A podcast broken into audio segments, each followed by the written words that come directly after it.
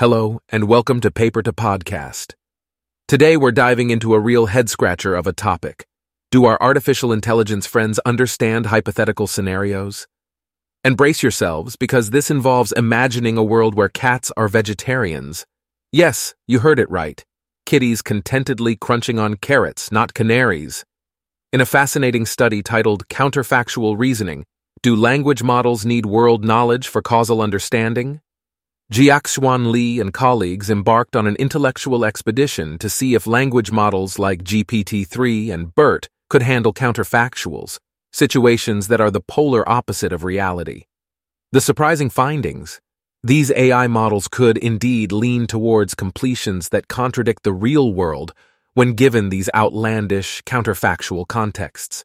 Yet, they mostly rely on simple language cues rather than truly grasping the deeper meaning.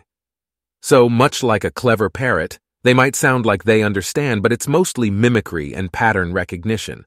Now, the plot twist. The only model that showed a deeper understanding of these hypotheticals was GPT 3.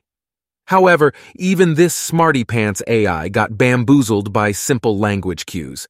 In large scale tests, GPT 3 preferred the counterfactual completion in 71.3% of cases, but it still showed a strong influence from basic language cues, suggesting that while it's pretty brainy, it's not yet immune to a little linguistic trickery. The researchers used a method called counterfactual conditionals to test the AI model's ability to distinguish between fact and fiction, reality and imagination, cats as carnivores and cats as herbivores. They tested five popular models, comparing how each assigned probabilities to factual and hypothetical completions in specific contexts. The experiment involved two conditions counterfactual world and real world. In counterfactual world, the context presents a hypothetical scenario, while in real world, the context presents a real world scenario.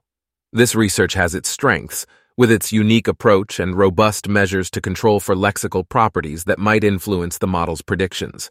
But it's not without its limitations.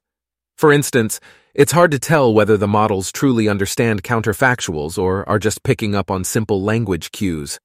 Also, the study largely relies on synthetic data sets, which might not fully represent the complexity and diversity of real world language use.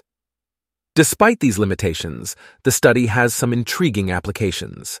Language models are an essential part of many tools we use every day, like virtual assistants, chatbots, and text generation tools. If these models can understand hypotheticals better, they could provide more accurate responses, create more engaging narratives, and even contribute to the development of educational tools, fostering critical thinking and problem solving. In the end, while our AI buddies are getting better at understanding our complex human language, they're still a bit like a toddler trying to use chopsticks, getting the hang of it, but not quite there yet. You can find this paper and more on the paper2podcast.com website.